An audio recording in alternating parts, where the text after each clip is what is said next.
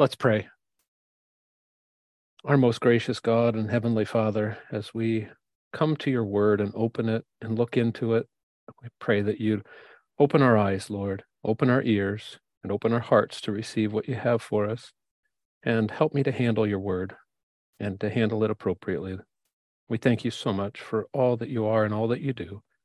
Most of all, we thank you for Jesus Christ, our Savior and Lord. It's in his precious name we pray. Amen.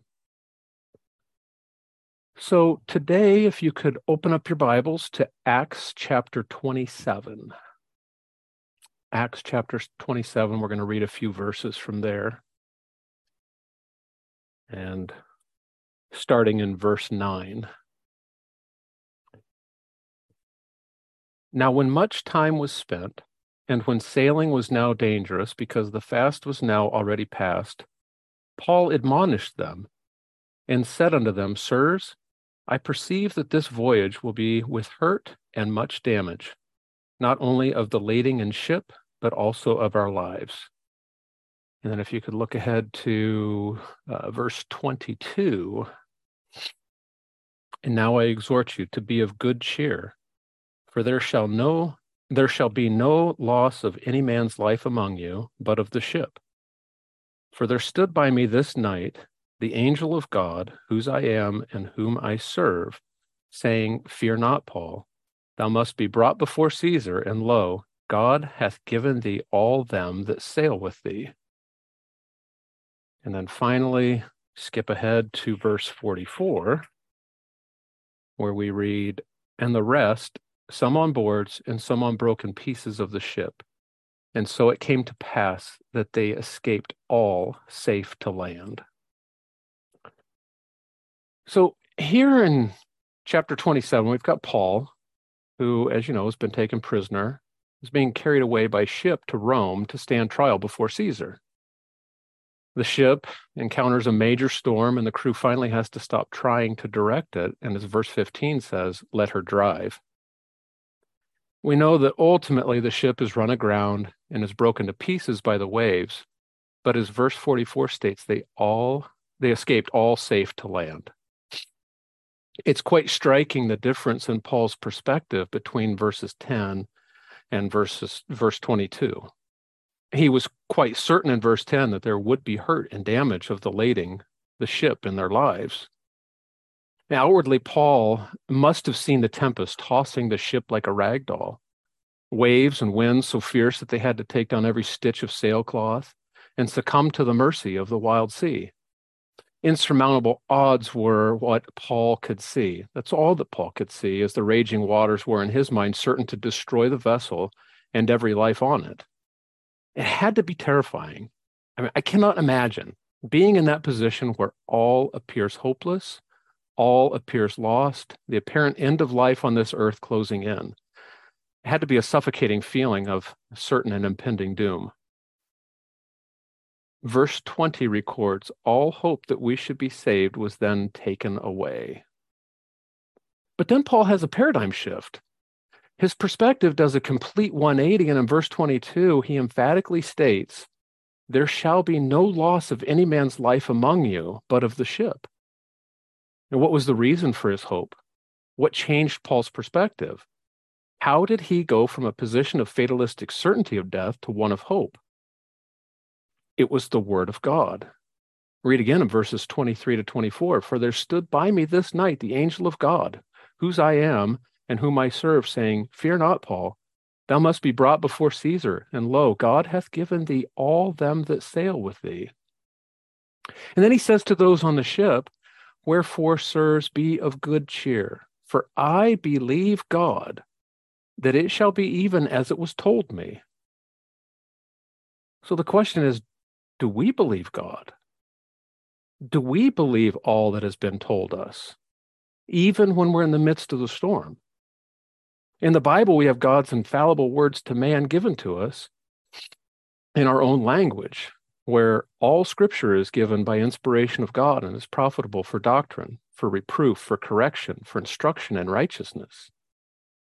It's easy to focus on the outward circumstances we find ourselves in, I mean, one brief look at the news media without comparing it The, without comparing the horrendous stories um, that we read about to scripture is enough to snuff out hope. Human depravity seems to have taken over and, is, and appears it's unstoppable. There was another senseless mass shooting yesterday with over 20 plus lives snuffed out by a deranged lunatic. What's right is called wrong. What's wrong is called right in nearly every sphere that we look upon. War in the Ukraine, war in Israel, war drums beating all around the globe. Godly values under attack, marriage as defined by God under attack, nations crumbling, and so called leadership driving us into the ground. Rome is burning and Nero is fiddling. It seems that the storm is unabated, our ship is at the mercy of the typhoon and evil is in control. But what is our response? What is our reaction? We often cower. We often live in fear. We complain and we murmur. We say, as Paul did in verse 20 of our text, Sirs, I perceive that this voyage will be with hurt and much damage. I have to admit that I'm personally so guilty of this reaction. And I hate it. I do it time and time again. But what an affront to God and to his power and to his name when we do this. You know, we say with our lips that God's in control because he is. And we say all things work together for good to them that love God because they do. But simply saying it is not true believing. It's clear from scripture that true believing is in the doing. James tells us in chapter 2, verses 19 and 20, Thou believest that there is one God, thou doest well. The devils also believe and tremble. But wilt thou know, O vain man, that faith without works is dead? Do we trust him? Do we really, really trust him? To lament the storm is not trusting God to lament the storm is to say to God, You're not doing this right. You're making mistakes. I don't like the way that you're doing this. To lament the storm says that we know better than God.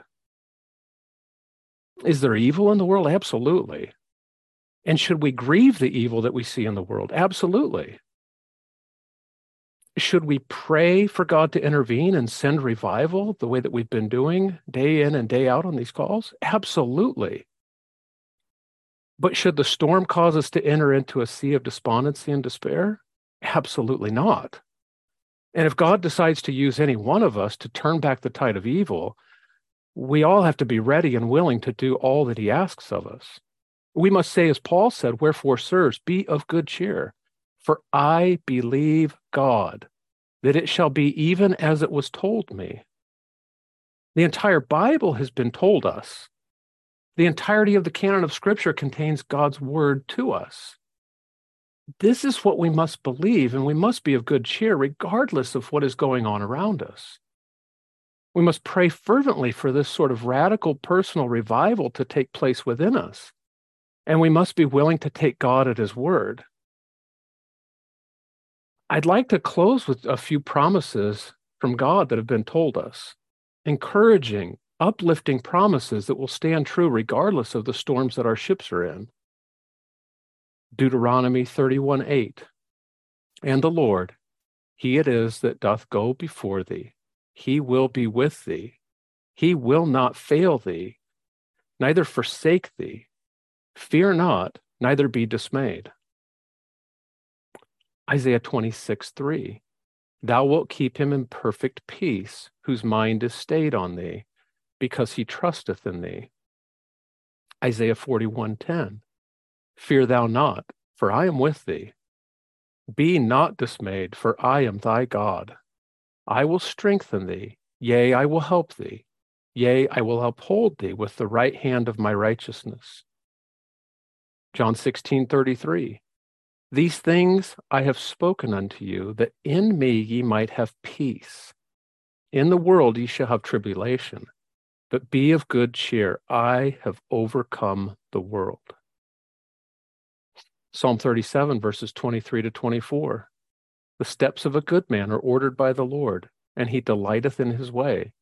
Though he fall, he shall not be utterly cast down, for the Lord upholdeth him with his hand. Matthew 11, 28 to 29. Come unto me, all ye that labor and are heavy laden, and I will give you rest. Take my yoke upon you, and learn of me, for I am meek and lowly in heart, and ye shall find rest unto your souls. 2 Corinthians 12, 9 to 10. And he said unto me, My grace is sufficient for thee, for my strength is made perfect in weakness. Most gladly, therefore, will I rather glory in my infirmities, that the power of Christ may rest upon me. Therefore, I take pleasure in infirmities, in reproaches, in necessities, in persecutions, in distresses for Christ's sake. For when I am weak, then I am strong. Jeremiah 29 11, for I know the thoughts that I think toward you, saith the Lord, thoughts of peace and not of evil, to give you an expected end. Isaiah 43 2, when thou passest through the waters, I will be with thee, and through the rivers, they shall not overflow thee. When thou walkest through the fire, thou shalt not be burned, neither shall the flame kindle upon thee.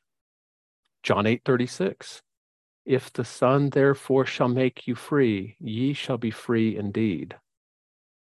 And finally, Jeremiah 33 3 Call unto me, and I will answer thee, and show thee great and mighty things which thou knowest not. I encourage us all to pray for a paradigm shift to come unto each and every one of God's people through the word of God, as it happened unto Paul on the ship on his journey to Rome. A revival of our very souls is what we desperately desire in these perilous waters we find ourselves in. May we be able to, from the depths of our hearts, be able to honestly say, I believe God, that it shall be even as it was told me. Amen.